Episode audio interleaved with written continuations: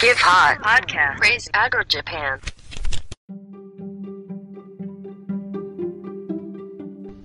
はい、クレイジーアグリジャパンです。ガス屋です。今日は一人語りでね、えーやっていきたいと思います。えー最近、農家の SNS のホットワードになっている、えー野菜の相場下落についてお伝えしたいと思います。皆さん、暖冬暖冬っておっしゃってるので、でもやっぱりその本質には何があるのかっていうと、やっぱり、えー暖冬によることではなくて、暖冬による供給過剰でえー、需要バランス、需要供給バランスが崩れて相場が下落しているということですね。ということなので、作付けの時点でもう生産ベースで過剰供給分の生産数をその予定して生産して、結局、暖冬になってしまえば過剰になるというリスクのもとやっている。だ結局、どこかの産地が 出せなくなるまでえー、ことを見越した作付けね。まあ、例年だとね、えー、霜が早かったり、雪が降ったりして、まあ、あの、産地のね、え、生育が遅れたりして、生産量も作れる場所が限られてきてね、えー、絞られてくるんでしょうけども、えー、施設栽培の進化とかですね、そういう設備投資によって、えー、寒い西南団地とか団地じゃない地域でも、えー、それなりの野菜生産ができるようになってるっていう日本ではですね、えー、起こり得ることなのかなと思います。え価格競争について今日は やろうかと思ったんですけども、私の頭の中のやつだとごちゃごちゃしてあの飛んだりしてしまう説明しかできないので、ウィキペディアにね、ちゃんと価格競争とまとめられたページがありましたので、えー、その中を引用しながら、えー、今日は話していきたいと思います。ちょっと仕事の合間の休憩時間なんでね、今日は短めかもしれませんが、えー、価格競争について今日はお伝えしたいと思います。私31なんですけども、あの、小学校、中学校の頃は本当デフレ真っ只中で、マクドナルドがあの時ハンバーガー1個60円だか80円ぐらいで出したのか、なんかすごい安いハンバーガーだったりとか、えー、吉野家とか、すき家とか松屋が200何十円で牛丼出してたりとか、もう熾烈な価格競争の世界を経験してたことがある世代だとは思うんですけども、まあ、結局としてね、あのー、その産業、ファーストフード産業を疲弊させながら、物の品質は落ち、まあ、それぞれ企業努力でね、あの、原材料とか人件費を削って、まあ、今でもあるんですけどね、牛丼チェーンなんかワンオペとか、まあ、で人件費やそういうのを絞って、冷凍物に絞って、えー、安いものを提供するというのはあったんですけども、なまあ、この番組をお聞きの方ね、30以上の方が統計だと多いので、まあ、ご記憶に新しいところかなと思いますが、今、現実として自分の農業界も、あの構造的には変わっていないという、まあ、収入保険等の登場によってね、農家がそのやっぱ自然災害リスクもあるので、あの最低限の所得が保障されているっていう点では、あのその業界と少し違うということを念頭に、えー、価格競争について今日はお聞きください。えー、価格競争、ウィキペディアから引用いたします。価格競争、プライス、プライスコンペティションっていうものかな。プライシングとも言いますね。商品サービスの市場における競争のうち、価格の安さを競うもの、値引き競争、値引き合戦とも言う。えー、概説、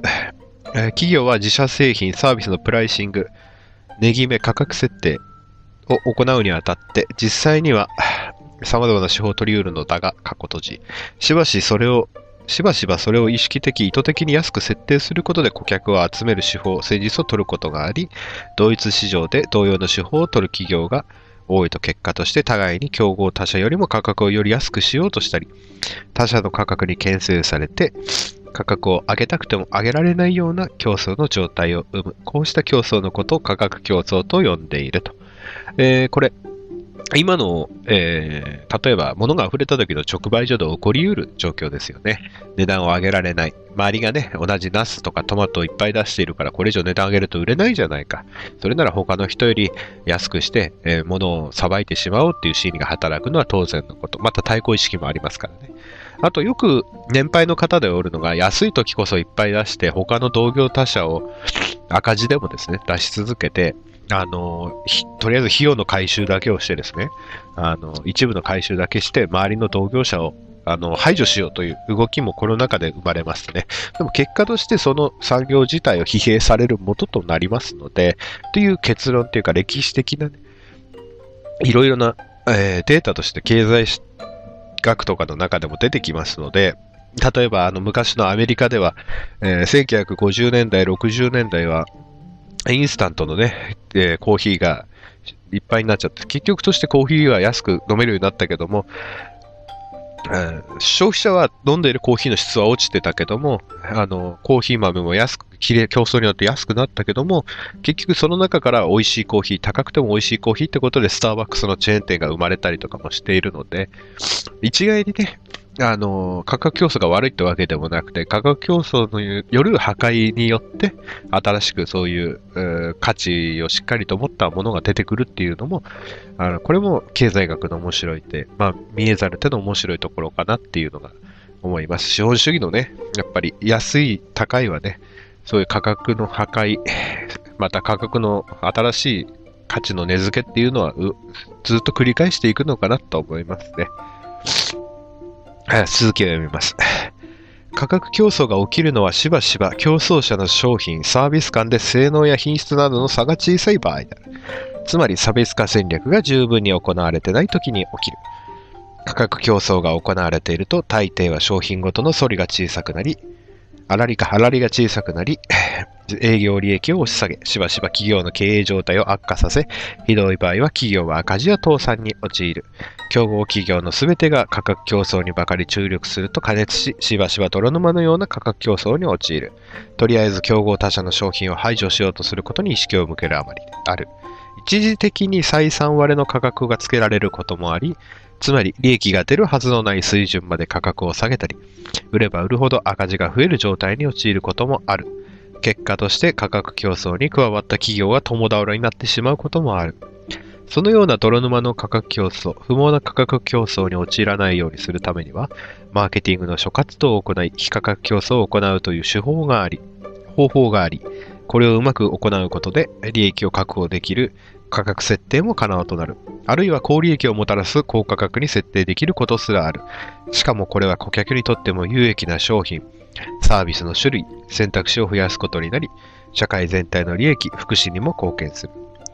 価格競争ばかりになってしまってからの後手で、後手策で考えるのなく、先手先手で製品の差別化を図るなどの対策を講じておくことが重要である。まあね、えー、それ、学者先生が書いたような文章でね、それができるなら苦労しねえよって話なんですけども、まあ、大まか、そういうことじゃ、正しいとは正しいって言わなきゃいけないので、そういうことでございます。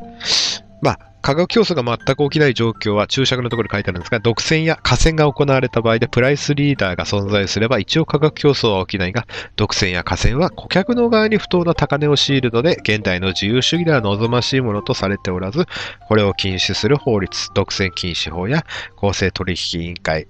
等がある。ありますね。で、結局のところですね、その、今、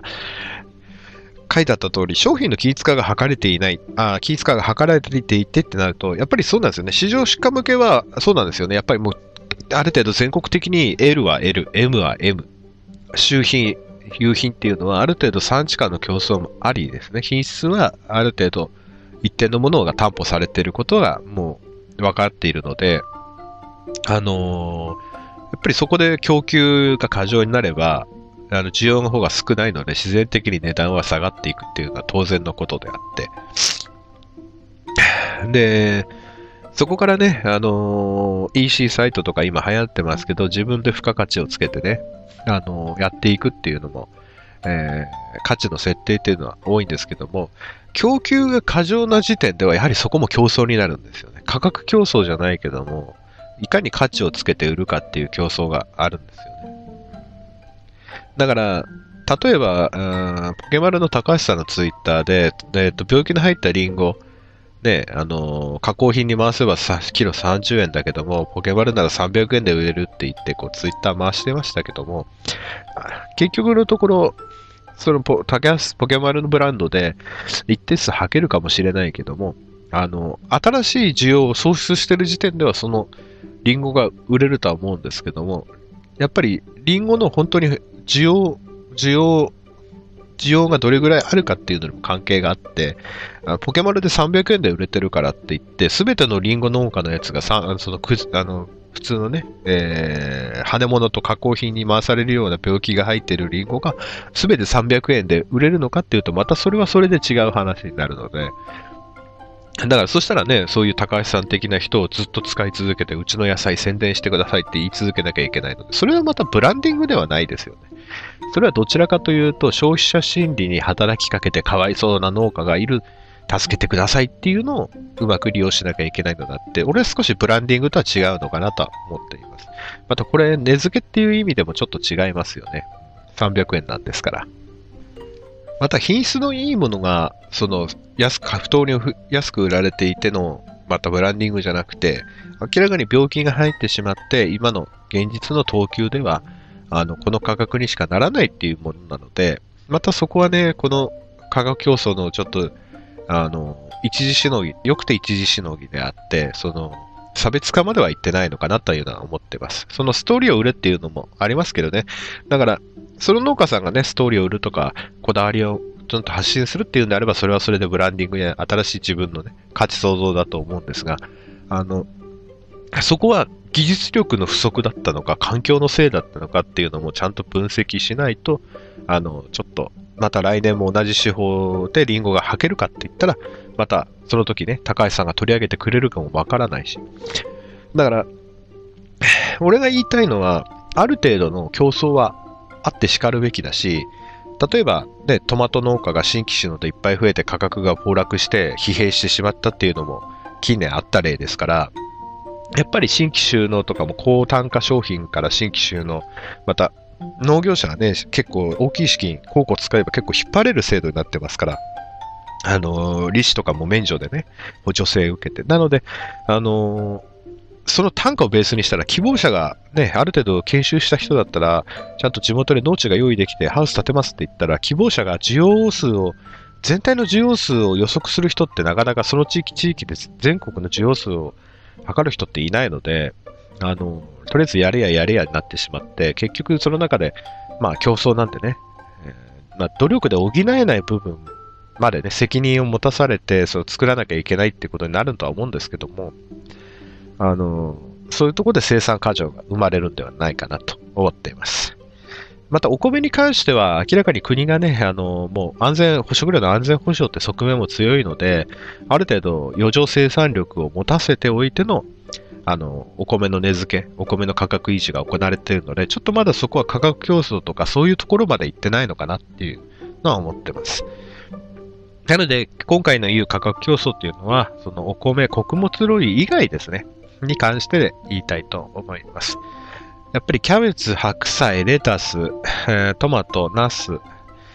面白いですよね。ナスなんかもね、この間まですごい高値で取引されててね。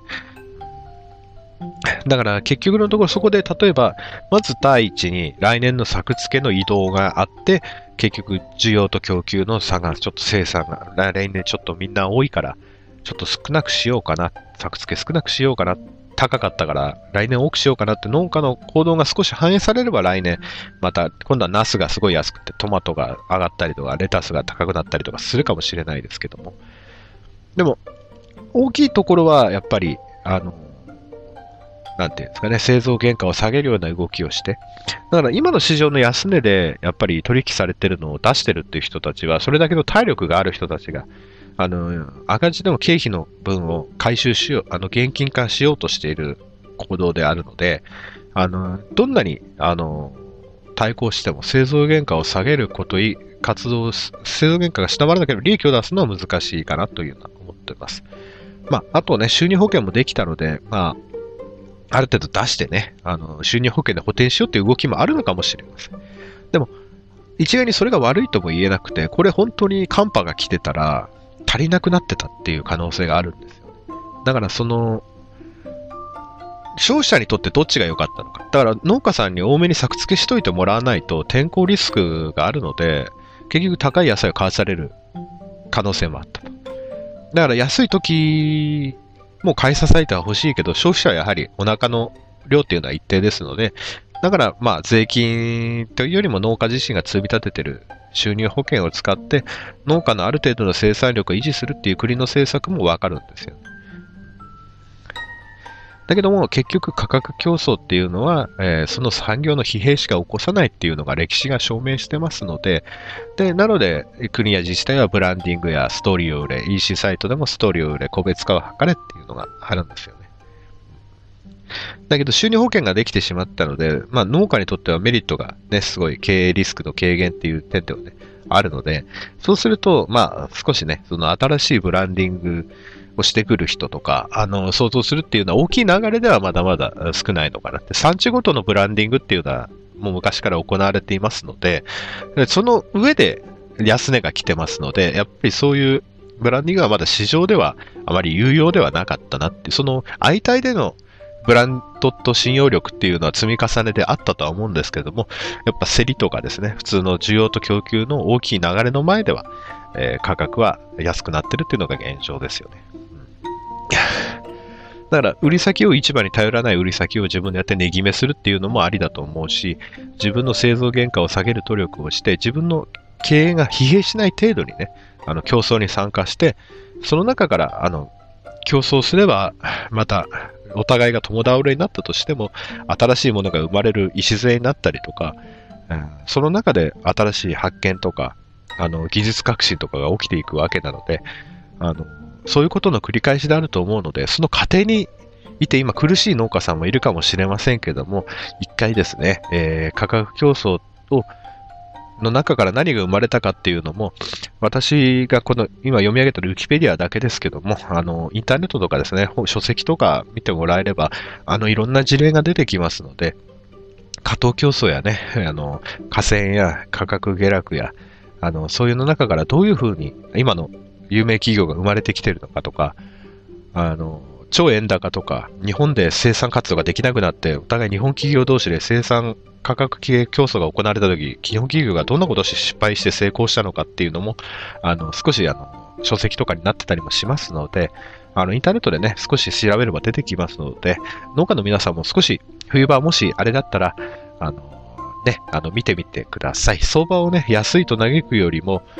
あの、もうな100年、近代経済、近経が、近代経済が始まって100年以上の蓄積があるので、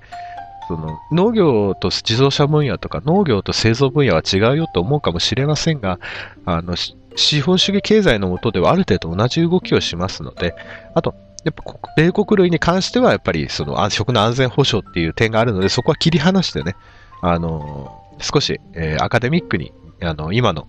安値と去年とかの、一昨年の高値とかっていうのを比べてみると、どういう状況、気候か、気候なのか、えー新規就農者がある程度もう数がまとまってできるようになったのか、それとも技術力が自分が足りないのかっていうのも一度分析してみると面白いかもしれません。えー、つたない今日はガス屋の一人語りでした。それでは皆さん、またどこかで。See you next time. Goodbye.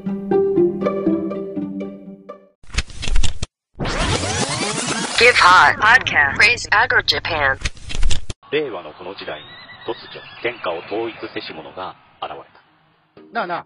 天下統一って知ってる？え、織田信長？ちゃうちゃう。ああ、豊臣秀吉。ちゃうちゃう。ああ、わかった。徳川家康。ちゃうわ。桃の天下統一や。天下統一の塔は桃って書いて天下統一。知らんか？もう食べてますけど食べとんかい甘くて美味しいさくらんぼ、桃、りんごは、シシド果樹園の天下統一。天下統一で検索。